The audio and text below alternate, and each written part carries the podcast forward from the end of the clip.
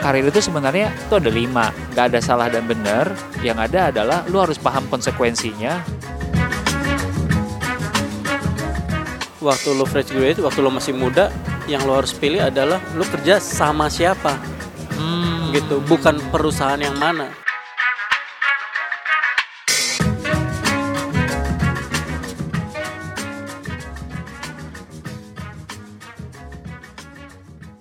Teman-teman, dengerin dulu deh suara di tempat kita lagi lunch ini. Rasain keramaiannya. Lalu say hi kepada tamu kita hari ini. Tamu yang tidak disangka-sangka. Say hi dong. Hai. Ya. Kita gak boleh sebut namanya teman-teman. Gak boleh sebut namanya. Ini sangat rahasia banget. Dia itu undercover agent. Dan yang dia mau share hari ini sangat insightful banget dari pengalaman dia berkarir selama belasan tahun. Sebagai banyak hal. Exactly. Dari entrepreneur sampai kerja buat orang. Exactly. Sampai banyak banget. Investor. Udah levelnya udah konglomerat sekarang. Boleh gak gue dipanggil Pramudia? Pramudia Pak Anantatur? Bukan, karena waktu gue pengen banget punya nama itu.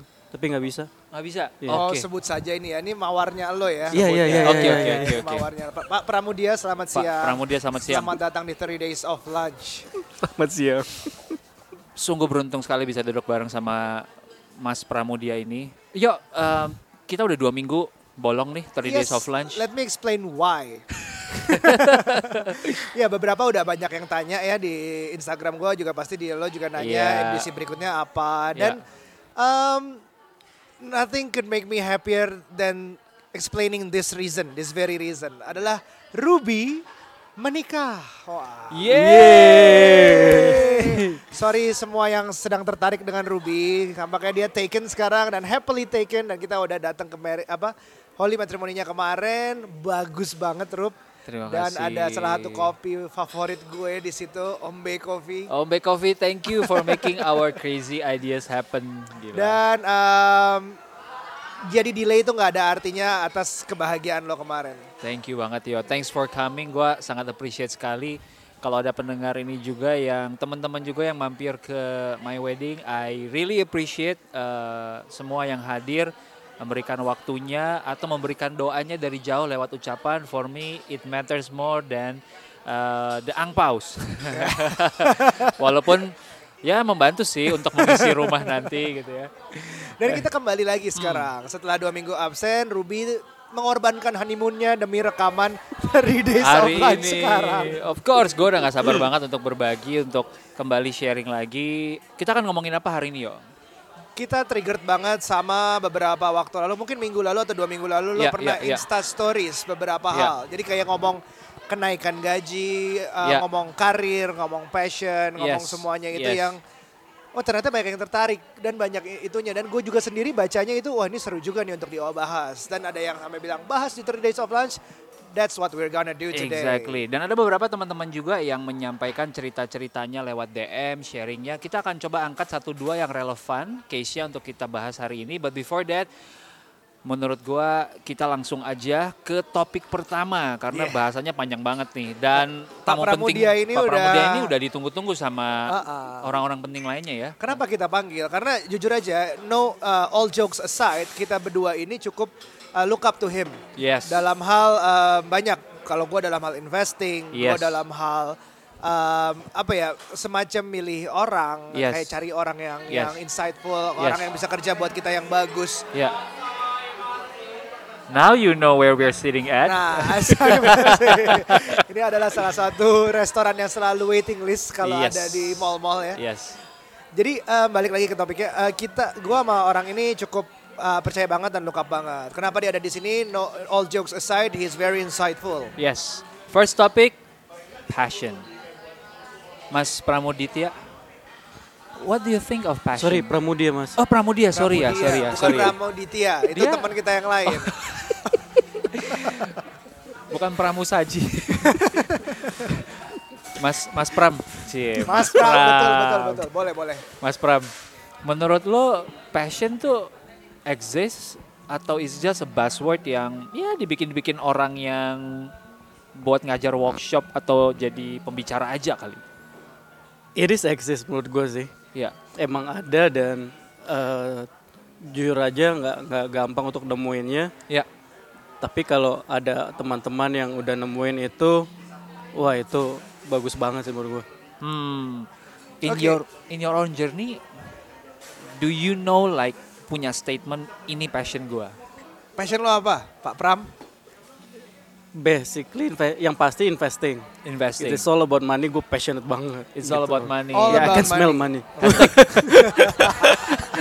Iya.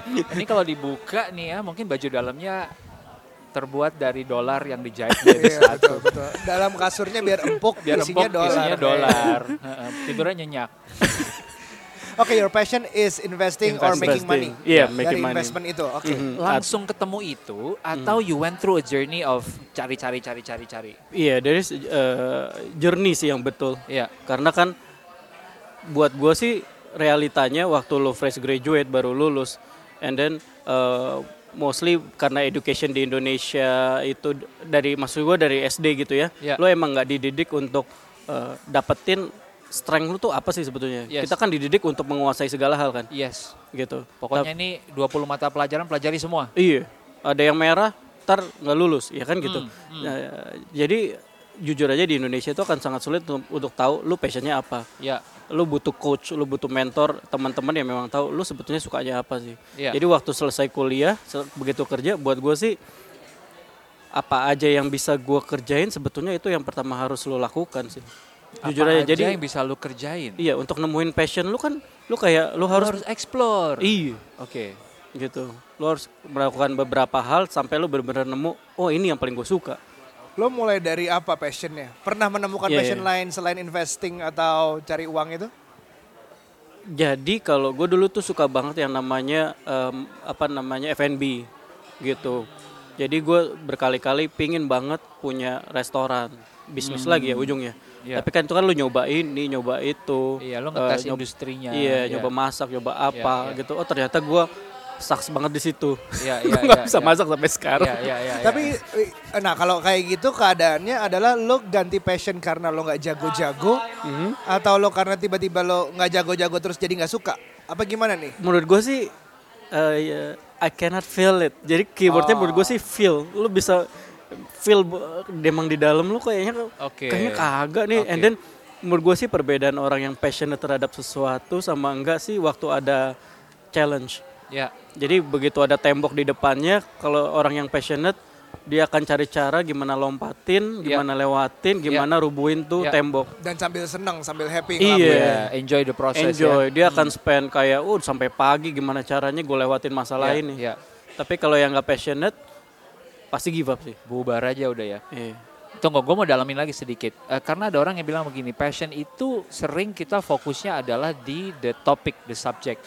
Oh, gue seneng F&B. Tapi sebenarnya ada cara lain untuk melihat. Passion itu sebenarnya tersimpan juga, kadang tersembunyi di dalam aktivitasnya.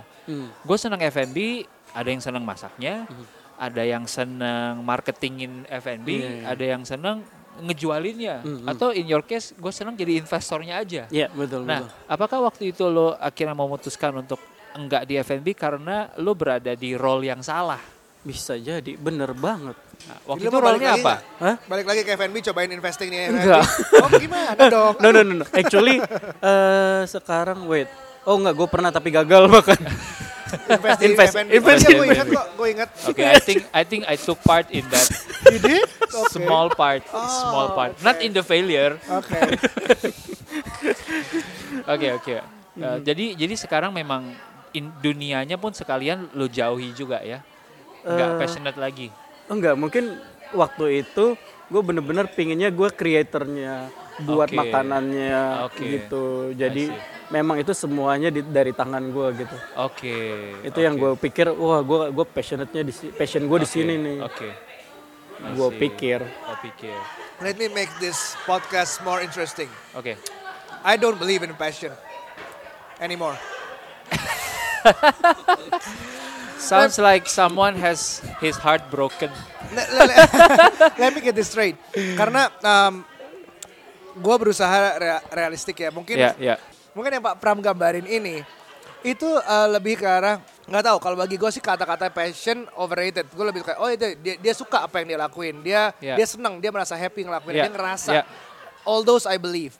Tapi karena passion itu kayak digunakan terlalu sering sehingga menjadikan alasan untuk lo berhenti kerja karena mau mencari passion, untuk lo berhenti nyari duit.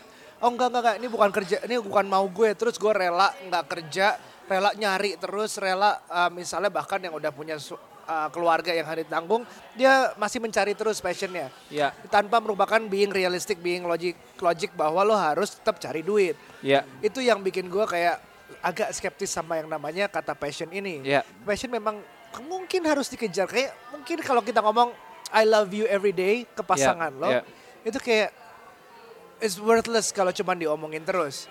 Jadi kalau gue sih ngelihatnya kalau sama pasangan tuh lama-kelamaan lo gak harus ngomongin love every day, so it's like you're comfortable with her, you're happy with her, udah cukup. Tapi ya juga ada disambungin sama logiknya gitu. Jadi lo harus cari duit, lo harus kerja, banyak banget yang harus dicapai di karir ini tanpa menyebut keras-keras bahwa passion gue harus cari ini gitu. Yes, gue setuju banget. Biar seru kan, kita biar seru kan. Bener. Gue soalnya datang dari cerita yang agak sedikit berbeda. Soalnya gue juga spend beberapa tahun pertama dari karir gue semenjak gue lulus itu buat mencari si kata passion itu. Oke. Gitu. Menurut gue mungkin kembali ke setiap orang ya. Ada orang yang dari awal udah tahu for me gue kerja ujung-ujungnya buat cari duit supaya gue bisa hidup. Ketika gue udah punya a certain level of economic security, dan baru gue akan ngabisin waktu gue untuk ya udah gue explore passion gue yang lain. Ada orang yang tipenya adalah gue nggak perlu sampai tajir-tajir mampus masuk ke riches berapa tapi I want dari awal karir gue itu sebisa mungkin gue udah punya hidup yang balance. Gitu. Jadi mungkin it's in a way a choice dari gue pengen mengurangi bahasa Inggris karena ada yang komplain kemarin. Kak Ruby tidak bisa menyelesaikan kalimatnya tanpa menyelipkan satu kata bahasa Inggris di dalamnya. Kak Ruby kan anak selatan. Oh, it's anak selatan yang tinggal di utara. Embrace it. Anyway, lanjut. Tadi sampai mana ya? Ya lu. Iya, jadi ada orang-orang yang memang pengennya cari passion, menemukan balance di hidupnya dari awal karir. Ada yang tahu banget, udah nanti aja. Gue being realistic dulu, gue mencari economic security, then I can happily cari passion gue nanti kapanpun. Gitu. Ini kalau gue boleh ngomongin orang sedikit ya, gue agak amazed sama kayak Agnez Monica contohnya. Iya. Yeah. Dari kecil dia nyanyi, tapi dia ambil banyak banget iklan yang gak ada hubungannya sama nyanyinya dia. Semacam ngumpulin duit jalannya dia. Ini menurut gue gak tahu what exactly happen. Sampai akhirnya dia mau bikin lagu yang gak bisa diganggu-gugat orang. Gue maunya sama dia, lagunya kayak gini.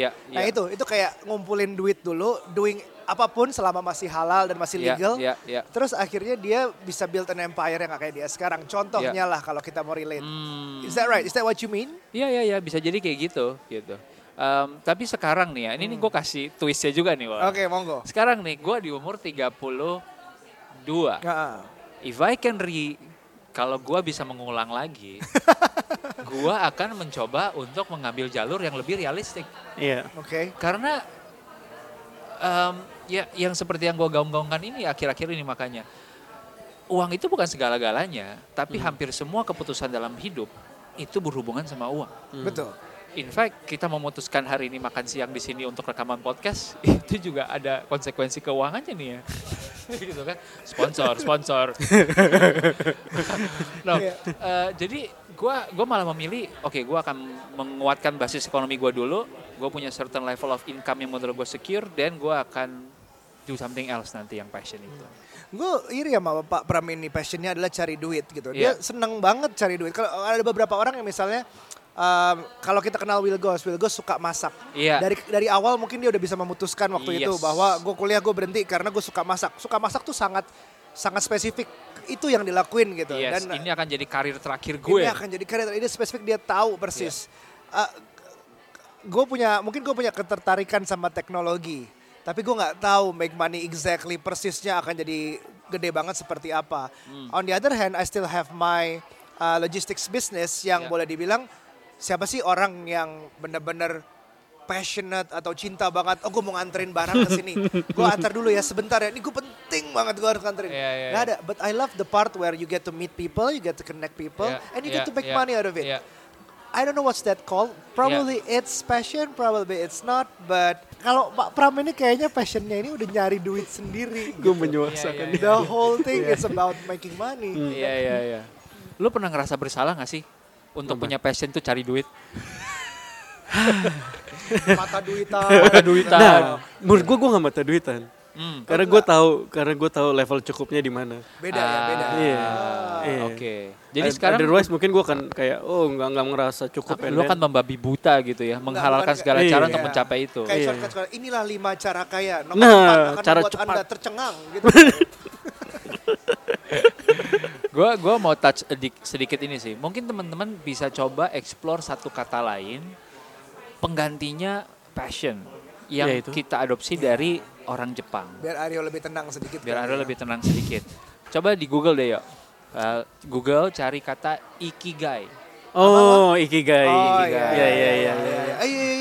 Itu gue ambil. Menurut gue ikigai ini adalah cara untuk merepresentasikan passion dengan konsep yang lebih realistis dan lebih bisa kita terima. Jadi kita nggak cuma sekedar karena gue suka aja gitu. Iya. Nah kalau kita lihat gambaran nih ya, ikigai itu ada dibagi beberapa kuadran. Kayak diagram apa namanya, fan ya? Diagram fan, ada irisan-irisan gitu. Iya betul. Nah ada irisan antara apa yang lu suka, which is what you love, sama apa yang lu jago, itu dia sebutnya passion. Alright. Lalu ada lagi irisan antara apa yang lu suka, what you love, sama apa yang dunia butuhkan. Itu namanya mission. Lalu ada irisan antara what you can be sama what you're good at, itu namanya profesi. Lalu terakhir apa yang dunia butuhkan, irisannya dengan apa yang what you can be, itu namanya vocation. Gabungan antara passion, mission, profession dan vocation inilah menjadi satu kata yang namanya ikigai. Jadi nggak melulu cuman gua suka doang, tapi dunia juga harus membutuhkannya. Betul. Dan gue harus jago banget di situ. Kalau enggak ya rate gue segitu-segitu aja. Gue di value di dunia segitu-segitu aja gitu kan. So menurut gue gambar ini udah menjelaskan banyak hal sih. Gue ikigai juga gue pakai tuh dalam content creating. Ya. Bahwa lo harus bikin sesuatu yang lo suka. Ya. Tapi lo juga good at it gitu. Itu juga harus dipraktekin. Terus kalau di tengah-tengah, kalau gue ikigainya adalah X factor-nya. Jadi yang membedakan lo sama orang lain. Iya. Gitu aja sih. Tapi ikigai itu gue pakai banget sih dalam menentukan karir juga. Oke. Yaudah, jadi lo nggak percaya ikigai, lo nggak percaya passion, tapi lo percaya ikigai. Siap. Oke. Baru kurang dari Jepang masih kerasa. I think buat yang itu gue nggak pengen terlalu lama ngebahas karena for me passion udah begitu banyak resources di luar sana yang bisa dibaca, dan gue rasa dengan melihat si diagram ikigai itu aja lo bisa ngedapetin jawabannya udah di situ gue rasa. Nah gue lebih menarik ngomongin yang berikutnya nih. Let's go. Ngomongin soal bagaimana di awal-awal karir itu, kalau kata Mas Pram tadi, sebenarnya emang gak punya banyak pilihan. Nah gue tuh pernah nulis, ini pemikiran singkat gue lah ya, bahwa karir itu sebenarnya kalau gue oversimplify itu ada 5. Gak ada salah dan benar. Yang ada adalah lu harus paham konsekuensinya supaya lu gak sibuk pindah-pindah terus. Misal kalau karir pertama adalah lu menjadi profesional. Udah pasti lu harus mulai dari bawah. Gitu kan. Gak ada itu orang yang profesional kerja as a professional itu mulai langsung dari atas gitu kan. Mungkin ada beberapa cara untuk mempercepat. Misal lewat management trainee gitu kan. Tapi at the end of the day you gotta climb the ladder. And then ada juga pengusaha. Entrepreneur. Rewardnya adalah lu hari ini bisa ngedapetin 1M tiba-tiba out of nowhere karena lu sukses banget, and then seminggu kemudian bisa-bisa tiba-tiba lu minus 1M. That's the consequence. But the beauty of it, you manage your time, you manage your resources, lu bisa punya kebebasan, dan in a long term bisa jadi rewardnya jauh lebih besar daripada kalau profesional menurut gua. Apalagi kalau lu mau jadi Forbes 30 under 30 kayaknya susah ya jalur profesional ya. Kayak pengusaha semua di situ listnya ya. Nah, ada lagi ini twistnya sedikit dari pengusaha adalah pengusaha tapi nurusin usaha orang tua nih. Nah, itu agak lumayan tricky karena biasanya baru bisa dipercaya konsekuensinya adalah ketika orang tuanya udah ngelihat, oh anak gue udah grow. Dan biasanya itu udah late 30s, 40 gitu baru dilepas. Tergantung orang tuanya juga sih. Ya tergantung ya. Aryo. Nanti akan tambahin Aryo. Artinya gue kasih yang berikutnya ya, opsi berikutnya adalah jalur akademis, which is lo tahu mungkin lo nggak akan bisa menjadi orang paling tajir sedunia, tapi lo tahu you are making an impact in the world dengan menjadi professor, you are teaching, you doing research, you contribute langsung directly to the betterment of the world gitu. Yang terakhir nomor 5 adalah menjadi tai-tai. Apa itu? Menjadi tai-tai. Apa itu? Crazy Rich Surabayan Wife. Oh. Udah di rumah aja, nyantai. Nah, itu yang gue sempat pikirin sih. Dan akhirnya gue jadi cara eksplor gue waktu itu di umur 20 adalah pindah-pindah itu. Sempat jadi profesional, terus gue nerusin usaha yang usahanya om gue. Terus akhirnya gue usaha sendiri. Ya gue gak bisa jadi tai-tai sih. Gak ada opsi itu buat gue. You're only 32. Who knows? Nah tapi Mike lagi. Tapi Mas Pram ini punya perspektif yang menarik nih. Coba ditambahin tadi, yang di awal karir tadi itu. Oke. Jadi kalau di awal karir sih realitanya dan seharusnya ini yang lebih banyak terjadi di banyak orang. Ya. Karena mereka nggak tahu passion gue apa. Jadi ya udah. Saran gue sih memang ambil aja apa pekerjaan yang menurut gue bisa ngehidupin lu sih, gitu. Karena itu basic needs. Oke. Okay. Menghidupi lu, pekerjaan yang menghidupi lu. Jadi kalau gue sih sangat menyarankan buat para fresh graduate nggak usah terlalu, waduh, picky banget sama pekerjaannya gimana. Yeah. Tapi lu ada pekerjaan yang menurut gue nih gue kayaknya cocok kayaknya kan. Semuanya kan trial and error. Yeah. Ambil aja dulu, do your best. Jadi waktu itu kalau gue ceritanya gue masuk di bank. Iya. Gitu. Berapa lama itu? 8 tahun. 8 tahun di bank. Wow. Tapi dalam 2 tahun gue tuh udah jadi, gue di challenge waktu itu. Dalam 2 tahun gue udah jadi manajer. Iya. Pokoknya naik terus di hijack sana sini. Tapi goal gue lagi, karena itu kan gue suka nyari duit ya. Iya. Goal gue sih emang buat ngumpulin duit. Gitu. Goal lo untuk ngumpulin duit. Ngumpulin duit di bank itu karena pasti pengen tahu duit kan. Iya. Ngumpulin duit, how money works and everything itu paling bagus ya. Dan satunya dari bank. Betul. Yeah. Gue ketemu sama para pengusaha di situ. Iya. Yeah. Gue tahu. Oh, gue belajar caranya invest di situ. Iya. Yeah. Klien-klien yang bisa menjadi calon perdana. Klien bisa jadi investor, gitu. Nah, tapi begitu keluar begitu keluar dari bank, memang gue udah gue bilangnya settle dalam arti cukup lah ya, gitu. Gue punya investment yang bisa membuat gue memilih sekarang gue mau ngapain. I see. Itu tuh menurut gue itu sesuatu yang gue bilang privilege. Exactly. Jadi kayak ya udah karena gue punya beberapa source of income, yang cukup. Kuncinya bukan kaya raya ya, tapi cukup buat hidup gue. Jadi gue punya kebebasan untuk punya privilege untuk gue cari kerja yang mana ya. Jadi ada beberapa offer, ada ini. Mau gue jadi pengusaha juga bisa. Yeah. Gitu. 8 tahun is a long time, apalagi untuk anak sekarang. Yeah. Betul. Itu gue dengar ya kalau nggak salah ada startup yang pernah bilang bahkan di Silicon Valley itu turnover ratio dari pegawai itu rata-rata 1,5 tahun. 1,5 tahun udah harus pindah untuk gaji yang lebih baik, perusahaan yang lebih besar, segala macam. Dan ini mulai kerasa, mungkin diangkat di Indonesia nggak 1,5 tahun, mungkin lebih. Tapi temen gue yang punya startup atau temen gue yang kerja di startup itu kerasa banget. Di dunia startup itu hijacknya tinggi banget, harga gajinya tinggi banget, dan mereka pindahnya tuh gampang banget. What do you think about that? Even gue 8 tahun itu di bank itu gue di 3 bank. Jadi gue emang di hijack sana sini. Okay. Buat gue waktunya pendek juga sih. Oh 2 tahun 3 tahun ya. Iya cuma 2 tahun 3 tahun. Tapi emang makin kesini makin pendek sih waktunya. Itu sesuatu yang gak bisa disikirin. Tapi yang gak bisa dihindarin. Tapi yang bagus buat gue yang gue pegang itu sarannya si Jack Ma. Yeah. Yang dia bilang waktu lo fresh graduate, waktu lo masih muda, yang lo harus pilih adalah lo kerja sama siapa. Gitu, bukan perusahaan yang mana. Iya. gitu. Jadi keywordnya adalah cari leader yang mana, yang lu bisa belajar leader ya. Iya, lu mau kerja sama siapa, jadi siapa itu jadi penentu. Ini menarik ya, soalnya VC atau investor itu nyari startup itu yang dilihat adalah foundernya, orangnya atau CEO-nya siapa. Yeah. Sebagai pegawai juga penting untuk mencari leadernya itu siapa ya. Iya, jadi individunya, orangnya, bukan kerjanya, bisnisnya apa dan kerjanya ngapain, begitu.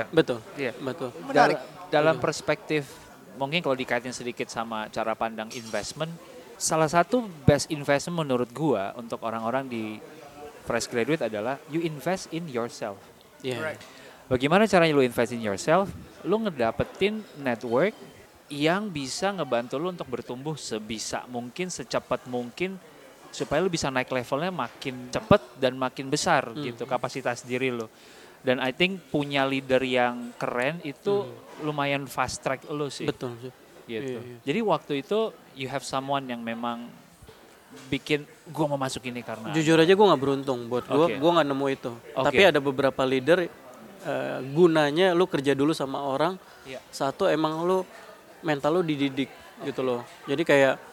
Waduh, gue tuh ngerasain di bank yang namanya dimaki-maki sama nasabah, diusir sama divisi lain yang lebih tinggi jauh lebih tinggi dari gue.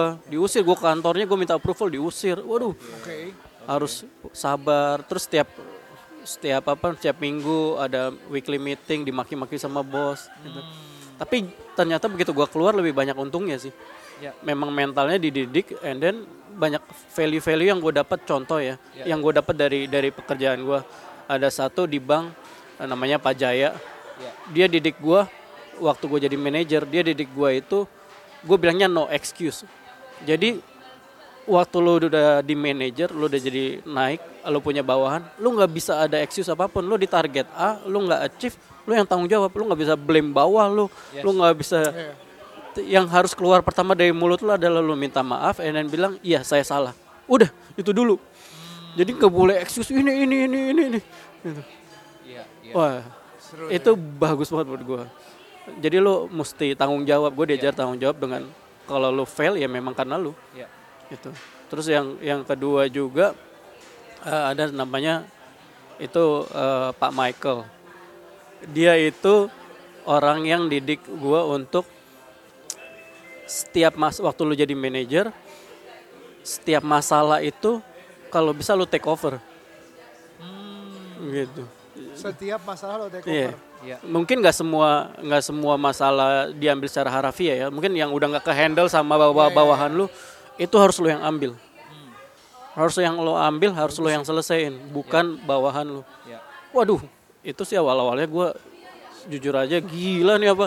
Even kalau anak lu misalnya anak lu do mistake ya, salah transfer atau misalnya bikin fraud, tapi lu yang kena sabah gitu. Lu yang harus tanggung jawab, lu nggak boleh excuse, lu nggak boleh bilang karena maaf saya nggak tahu kalau ini anak saya buat begini, tim saya buat begini. Tapi lu harus datang ke sana atas nama banknya saya salah, ini saya minta maaf gimana solusinya.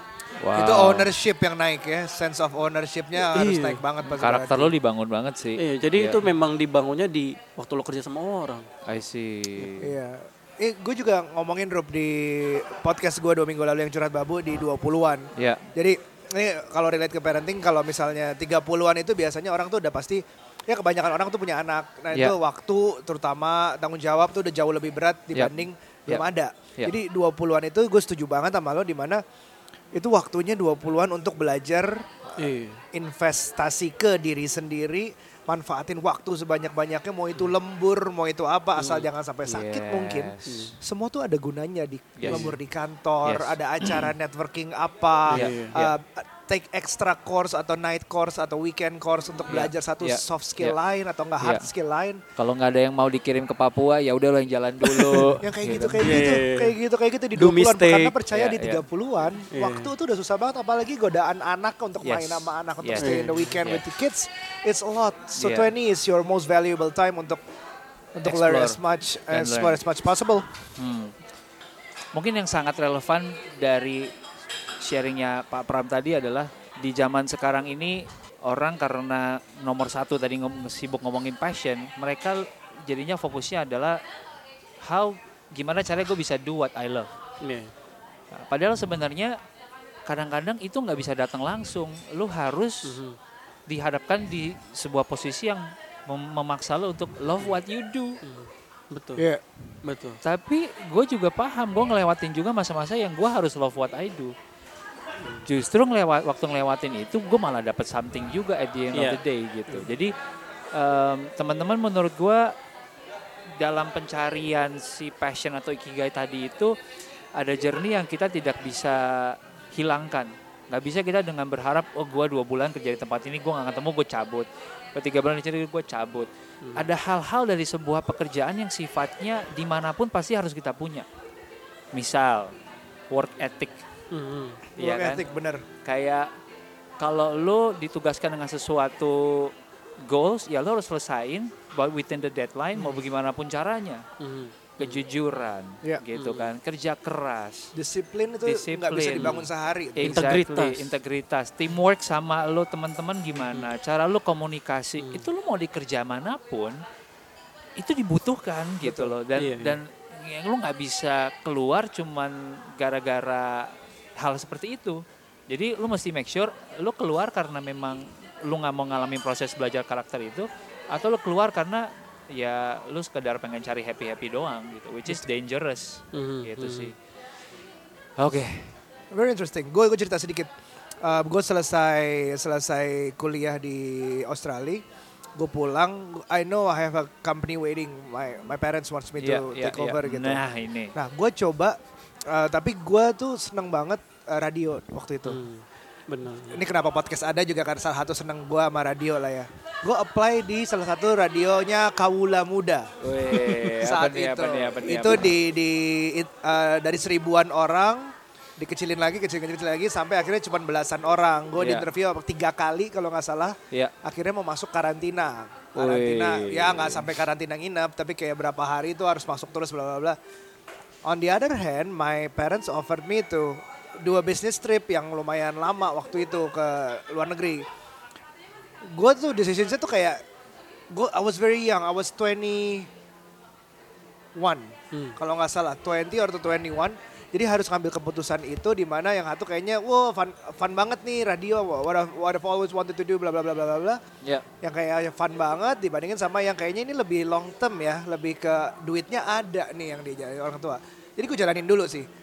I never regret that, karena bagian yang radio itu gue sih merasa yang bagian orang tua ini adalah opportunity yang could last longer, lebih long term, tapi yang radio itu kayak bisa dicoba-coba lagi nanti. Dan benar, gue nyoba lagi umur 26 apa 27 ke radionya yang batu keras.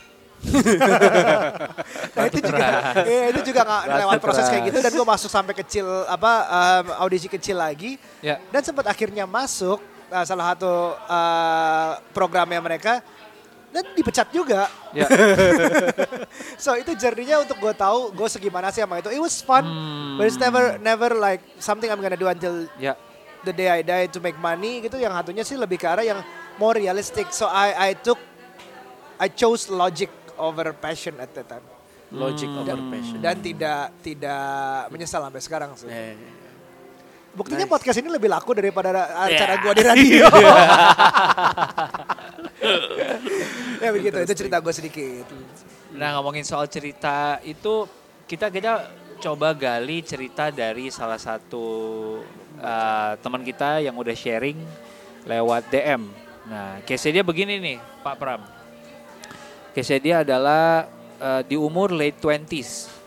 Baru kepikir dan baru niat abis mau ngejalanin passion dia, yaitu UI UX. Dan di kantor sekarang ya gajinya biasa aja sih gitu ya, stuck banget. Lalu dia coba masuk ke startup gede, gak masuk, dan akhirnya dapat tawaran kerjaan yang sebenarnya gak gitu suka. Tapi ya udah oke lah, gaji lumayan. Intinya gini, dia itu lagi mikir apakah mungkin lebih baik gue cari kerjaan yang simple-simple aja, yang just enough to make me money, dekat sama rumah, sehingga gue punya banyak waktu untuk explore hal baru ini, UI UX, belajar lagi. Abis itu baru gue resign dan gue coba lagi apply lagi di company yang gue suka di role yang gue pengen banget, UI UX. Gitu. Gimana yo? Pak Pram lah. Tamu kita hormati asik dulu Pak Pram. Jangan dia bayar makan doang dong. Iya, kayaknya salah ya. Dia bayar makan terus yang tadi punya masalah diterima kerja di tempat dia. Yeah. Wah. Tapi gue lagi nyari UI UX. Lagi UI UX. Wah. Boleh. Silakan di Google Pak Pram di LinkedIn. Sebetulnya enaknya di dunia digital ini adalah lu bisa belajar kapan aja dan dari mana aja kan. Gitu. Jadi untuk UI UX, buat gue lu bisa dapetin di mana aja. Lu bisa belajar di mana aja di online. Iya, ada Udemy, apalagi tuh, Skillshare. Terus ada komunitasnya di Indonesia. Yes. Dan mereka lagi terima volunteer. Jadi cek Instagram mereka UX Indo ya, UX ID ya kalau nggak salah ya. Mereka lagi terima volunteer. Wow. Gitu. Jadi buat gue balik lagi realitanya adalah lu dengan di umur yang sekarang lu butuh produktif, jadi orang yang produktif gitu, jadi punya income, punya bulanan seperti itu menurut gua ya. Gitu, jadi walaupun lu ya mungkin lu masih nggak begitu suka-suka amat, tapi kan akan lebih enak kalau hidup lu menghasilkan sesuatu, income, lu bisa bertanggung jawab di depan keluarga lu, sambil lu explore lu punya passion atau lu lagi interest di UI UX, ya lu bisa carilah abis setelah lu kerja lu bisa spend waktu lu tidur sampai jam 12 belajar. Iya. Seperti gitu. Yang dikatakan Gary V sih. Ya. Jadi lu ada 24 jam sehari, lu bagi-bagi persis banget sejam per jam lu tuh ngapain aja. Lu butuh tidur berapa sih? Lu butuh 7 jam. Mau 8 jam, mau sosi lu umur berapa? Lu masih fit-fitnya turunin 7 jam, 6 jam, 5 jam. Mungkin 5 jam cukup kalau orang dewasa lagi fit-fitnya. Yeah. Terus ada waktu me time-nya berapa segala macam, dan pasti ada waktu karena waktu-waktu segala macam sosial media, cuman ngeliatin Instagram orang, kepo-kepoin orang tanpa ada benefitnya. Yeah. Waktu buat bengong, waktu buat guilty pleasure, itu kan semua bisa dikurangin gitu. Tapi gue gak jago sih kira-kira gitu. Cuman Gary V bilangnya seperti itu. Yeah. Waktu tuh pasti ada if you make it gitu. Setuju sih. Nah, kita dua-duanya suka Gary V dan pasti setuju. Dan gue sebenarnya pernah ngalamin hal yang serupa sih. Ketika gue masih di alat berat, gue actually lumayan suka. Tampang lu gak alat berat banget. Iya. Tampangnya gak berat. Tampangnya berat aja. Gue ngalamin tuh. Gue paksain gue datang kerja justru pagian. Okay. Kalau dia jam 8, gue 7.50, 7.45 gue udah nyampe gitu. Just to show that gue hadir lebih awal. Gue udah absen. Pulangnya gue juga tenggo. Jam 5 gue selesai, gue cabut. Yang mereka nggak tahu adalah selama 2 tahun sebelum gue cabut, beneran cabut, itu gue seminggu 3 kali itu kursus fotografi. Wow. Kursus fotografi, dan gue udah mulai terima job, dan gue cuma terima di weekend gitu. Karena waktu itu mulai dikenal, gue ngerjain for free di majalah, akhirnya dari majalah orang mulai tertarik, restoran mulai manggil, terus kalau ditelepon, ini dengan Mas Ruby ya, kita suka karyanya di sini, bisa nggak kirimin quotation, kita mau foto buat restoran kita. Oh bisa, tapi aku udah full nih bulan ini, cuma bisa di hari Sabtu sama Minggu aja. Masalah nggak kalau foto di restorannya? Oh nggak masalah, bagus. Padahal Senin sampai Jumat emang kerja. Nggak bohong dong, gua full. Ya, gua beda full. Aja kenapanya. Nah, cuman I think kadang-kadang memang karir itu harus diusahakan, diniatin banget. Kalau kita benar-benar mau ngerjain, ya kita mau dapat sweet spotnya, duitnya dapat, dan ngerjain yang kita suka itu susah banget. Yeah. Itu berjuang banget. Iya, yeah, betul. Gitu. Kalau lu mau ngedapetin salah satunya doang, lumayan gampang menurut gue. Gampang. Duit doang, tapi nggak gitu suka kerjaannya. Atau lu suka banget, tapi belum tentu ada duitnya. Nah, there is no such thing as perfect job. Betul. Sehingga bahkan di kerjaan gue yang sekarang pun, yang gue ngerasa gue udah suka banget nih sebagian besar, selalu ada 20-30%-nya yang gue tetap gak suka. Pasti ada.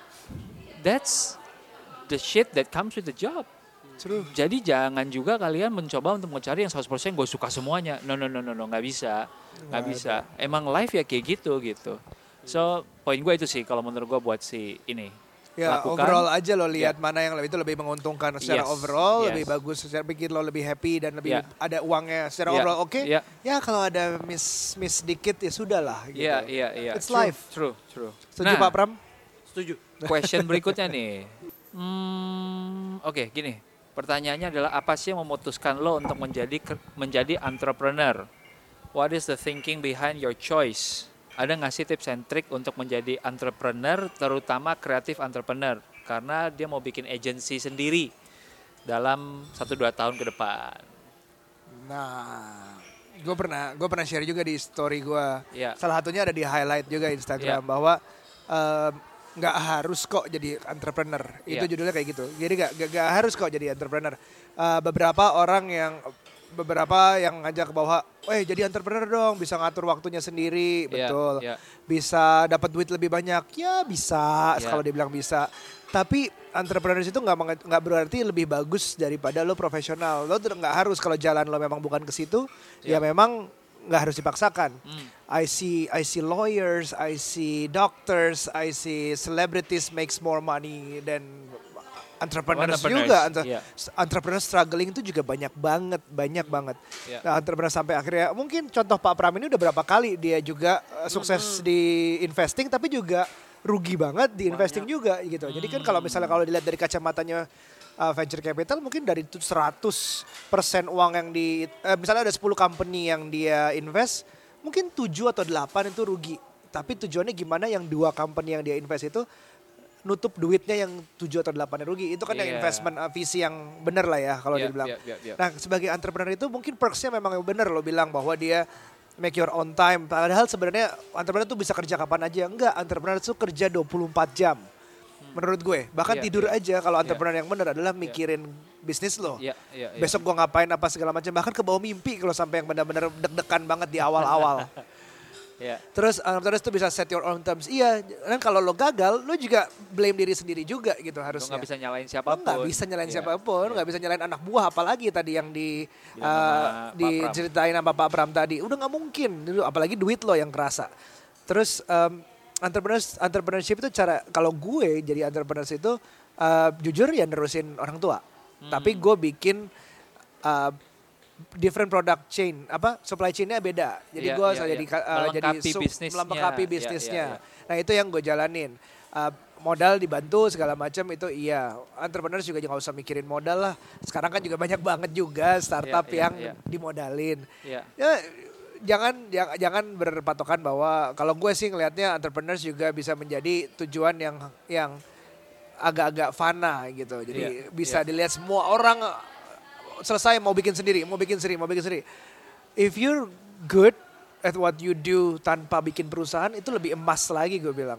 Lo bisa kayak sebagai konsultan tapi dicari suatu perusahaan yang bisa nge-charge $15,000-$20,000 you know the person we're talking about Pak Pram.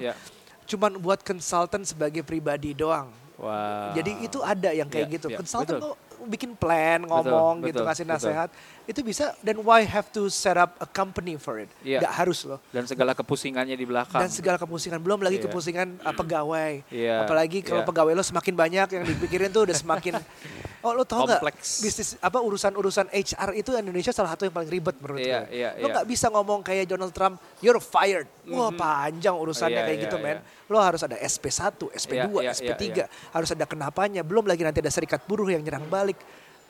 Gue udah capek kayak gitu. Jadi ini gak seindah yang dibalik kata entrepreneur yang seksi itu ya. Kalau gue bisa dihargain diri gue ini dengan satu kali gue entah creating content atau satu kali gue advising for people itu seharga revenue gue sebulan di entrepreneurs itu I would do it tanpa PT segala macam. Bayar pajak tapi gak dalam bentuk perusahaan gitu. Bisa Pak Pram. Kan? Pak Pram? Gimana Pak Pram? Pak Pram. Setuju. Kalau gue sih juga ngelihat nggak semua orang harus jadi entrepreneur.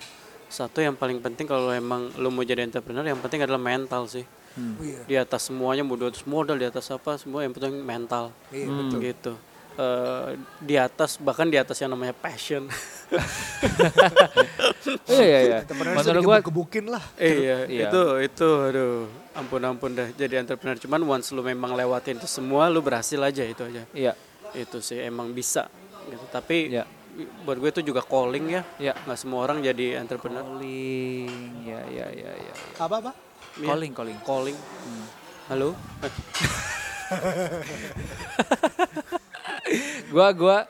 Gue mau nanggepin yang calling sih. Gue bisa lumayan relate sama itu karena pencarian gue untuk memutuskan akhirnya oke, gue mau jadi pengusaha itu berjalanan beriringan dengan pencarian diri. Betul. Jadi semakin gue mengenal diri gue, kalau bahasanya Gary V kan apa? Self awareness. Gitu ya. Kan. Lu ngelihat ke dalam lu dulu gimana, baru akhirnya lu bisa keluarin aslinya lo, the true nature-nya lo gitu. Jadi gue cari tahu tuh kayak gue waktu kerja sama orang tuh gue sebenarnya sukanya bagian paling mana sih? Gue jagonya bagian paling mana sih? Gue tuh ngerasa paling fulfilled waktu bagian mana gitu. Begitu juga ketika gue bantu usahanya om dan tante gue, ketika gue coba audisi Indonesian Idol yang nggak lewat gitu ya. Kemudian ketika pokoknya itu pencariannya banyak banget. It's gitu. It's a valuable experience. Iya, dan akhirnya gue sampai kepada penemuan kalau gua ini suka dengan sesuatu yang lumayan dynamic. Jadi ketika gua berada di sebuah company pun, seandainya gua balik ke corporate nih, it has to be a company yang dynamic enough on a daily basis supaya gua bisa seru terus setiap hari. Belajar terus. Gitu. Dan penemuan yang paling mutakhir adalah sebelum gua akhirnya mutusin untuk jadi entrepreneur, gua udah di perusahaan yang paling dynamic, man. Oh. Itu startup yang isinya cuman berapa orang waktu itu? 10-11 orang di sebuah ruangan kecil yang akhirnya tiba-tiba membesar jadi 30-40 dari sebuah app yang nol belum ada sampai jadi. Itu prosesnya gila, dan itu pun gue masih ngerasa kok gini-gini aja ya. Disitulah gue kayaknya memang bukan gue nih. Ada satu faktor lain yang gue ketemukan. Ketika gue ngeluarkan effort yang begitu banyak, ketika gue ngabisin waktu dan mencurahkan tenaga, gue pengen itu punya direct correlation, gue bisa bilang, that's me. That's my baby. I contributed to that dengan lumayan besar gitu. Nah jadi kepuasan di situ yang gue juga cari. Dan yang terakhir buat gue ketika gue mutusin ini adalah, gue masuk di umur 30-an, waktu hampir 30 lah, yang kira gue decide, sama kayak Pak Pram, nggak perlu sampai tajir melintir, but I have a number, and I think it's faster for me to get there, dan gue bisa nyampe ke sana dengan waktu yang jauh lebih cepat, karena kalau kerja profesional ada batasannya kan, after a certain year baru bisa promote, gitu kan. Tapi buat gue ini percepatannya lebih daripada gue stay di jalur itu, so saran gue ke teman-teman, ngeliat dulu diri ke dalam, kenali diri lu. Bisa jadi lu nggak cocok jadi entrepreneur karena ya lu nggak bisa tuh dari dulu karena lu nggak yakin lu akan dapat duit akhir bulan ini. Wah terus lu jadi stres, terus lu bunuh diri gitu. Banyak lo kasus kayak gitu di luar negeri. Atau bisa jadi karena lu tahu itu, lu tetap menjalani jadi entrepreneur, tapi lu bawa partner yang bisa bikin lo tetap sane, yang teman untuk banternya, exactly gitu. So itu sih menurut gue. Ya gue suka dari podcast ini, kita bisa berbeda pendapat tapi tetap satu. Itu sih. Apalagi ya buat karir ayo. I think kita udah cover a lot.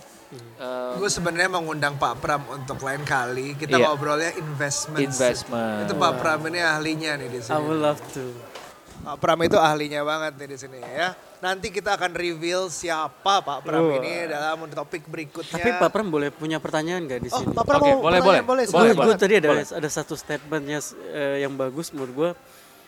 Do what you love. Love what you do ya. Nah, pertanyaannya buat Aryo dan lu Ruby. Gue nggak pakai nama samaran. Lu nggak pakai bener. Kenapa gue mikir kaptennya apa ya gue sebutnya? Pertanyaannya adalah, berarti kan ada dua nih. Do what you love, love what you do. Iya. Yeah. Kalian di mana? Nah, Aryo dulu nih. Menarik. Gini, kalau gue nggak bisa milih salah satu, gue ngelihat love what you do itu lebih susah daripada do what you love. Mm-hmm. Kalau kebetulan yang what you do you despise it gitu. Gue belum pernah menemukan suatu pekerjaan yang benar-benar gue anti banget nih sama pekerjaan ini. I'm not in love with logistics, tapi I like the other parts of it, kayak meeting people, kayak traveling, kayak securing the deal. Itu kayak gitu tuh I love the part those parts. Tapi basically boleh dibilang, jadi gue nggak punya pengalaman yang cukup kuat untuk love what you do. Harus trying so hard karena I already like what I do. To make it love it, I don't have to. Yeah. Kadang timbal baliknya yang didapat itu makes it easier to love it. Yeah. Jadi minta itu gaji yang didapat, acknowledgement, return segala macam yang didapat itu udah membantu gitu. I prefer to do what you love, tapi lebih ke arah keadaan kadang-kadang logiknya mengharuskan untuk love what you do. Ya. Yeah. Kalau gue ngelihatnya gini, love what you do itu dalam konteksnya ke passion atau ikigai kadang-kadang adalah sebuah proses menuju do what you love. Jadi gini, gue dulu gak suka-suka banget alat berat. Gak suka-suka banget alat berat. Pas gue ngeliat, apaan ini ekskavator? Ya Allah, gue harus jorok-jorokan tiap hari ke tanah. Aduh ya Allah. Mungkin alat pakai berat yang suka pesawat kali ya. Pesawat masih lebih mending ya. Masih mending-mending gitu kan. Terus ya gue ngejalanin 6 bulan sampai 10 bulan pertama gue itu ya benar-benar limbung aja. Udah gue terima aja, download aja. Oh ini namanya ini, tipenya ini, mereknya ini, gunanya buat ini. Terus tapi gak ada ketertarikan sama sekali untuk ngulik. Gue punya internet untuk ngebuka cari tahu video tentang ini cara kerjanya, gue gak cari tahu. Kalau ada customer yang nanya baru, oh ya udahlah gue butuh cari. Right? Yep.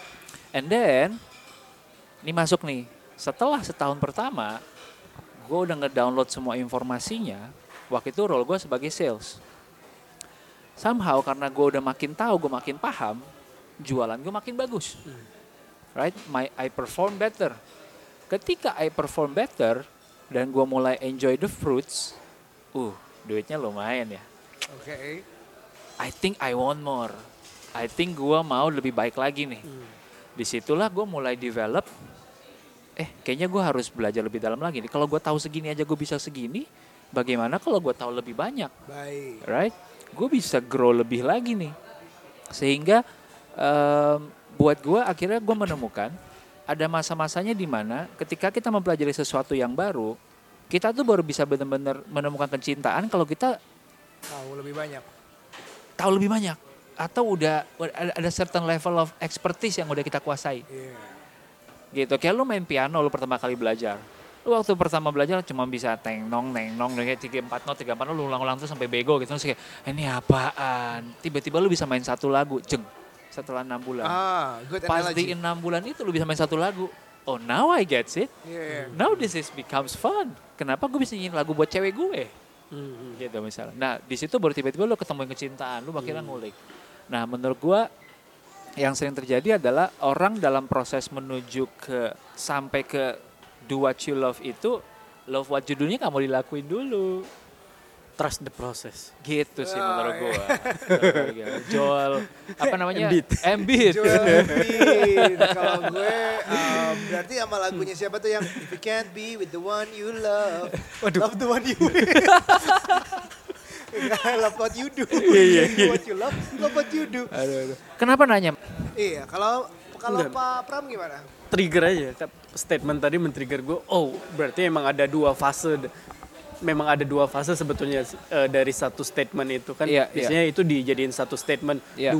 Do what you love what you do kan biasanya jadi satu statement. Yeah. Setelah gue pikir-pikir, berarti sebetulnya itu dua fase yang harus dilewatin memang. Dilewatin. Iya.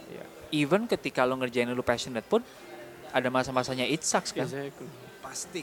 Nah pasti. Itu masa-masa yang lo harus love what you do tuh. Mau gimana pun. Ketika bisnis lo lagi hancur banget. Ya kan? Trust the process tuh bagus banget. Jadi maksudnya banyak. Karena gue ngerasa banyak cukup anak muda sekarang yang pengen cepet. Iya. Gitu. Gue ngerasa banyak banget anak muda sekarang yang pengen cepet. Iya. Jadi ada waktunya di mana lo struggle atau nemu challenges in life yang harusnya adalah perjalanan lo menuju doing what you love. Iya. Menemukan ikigai lo itu. Wow. Lumayan ya. Welcome back Ruby. Good to have you back. Thank you Aryo. Feels very good to. Gak boleh bahasa Inggris.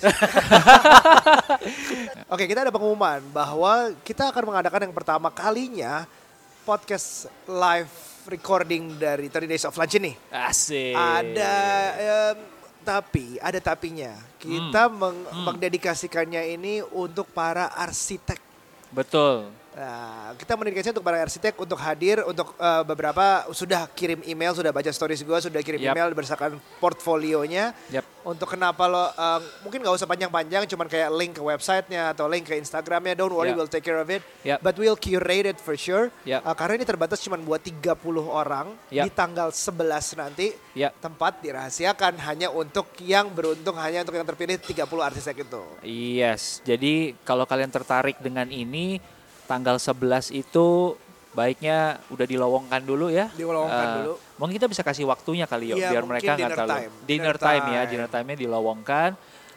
Akan belajar dari seorang tokoh arsitek yang cukup asik dan berisi banget. Dia ngelakuin renovasi rumah gue juga sempat. Oh wow. Dan beberapa teman gue juga.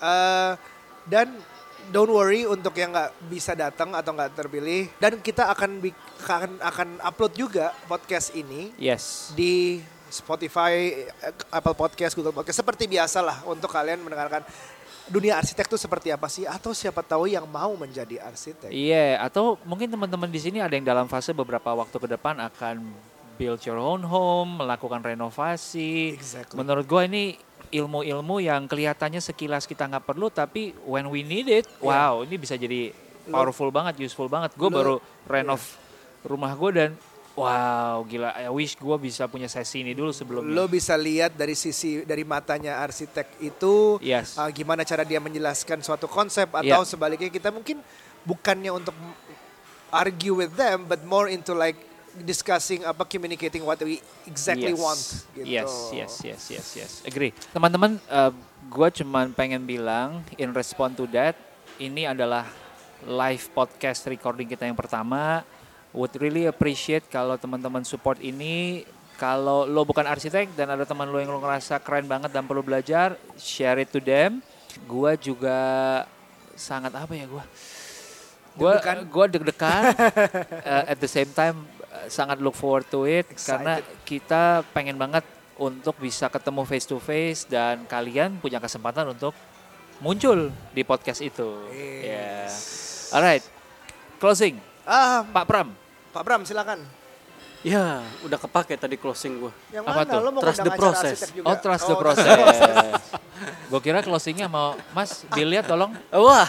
Tapi sejak ada Jimmy Butler kayak potong jalan tuh. Ouch. Jadi detail. Iya benar-benar. Jadi detail. Kita nggak mau build the process lagi tuh. Keren kan Pak Pram kita. Ngomong apa aja nyambung.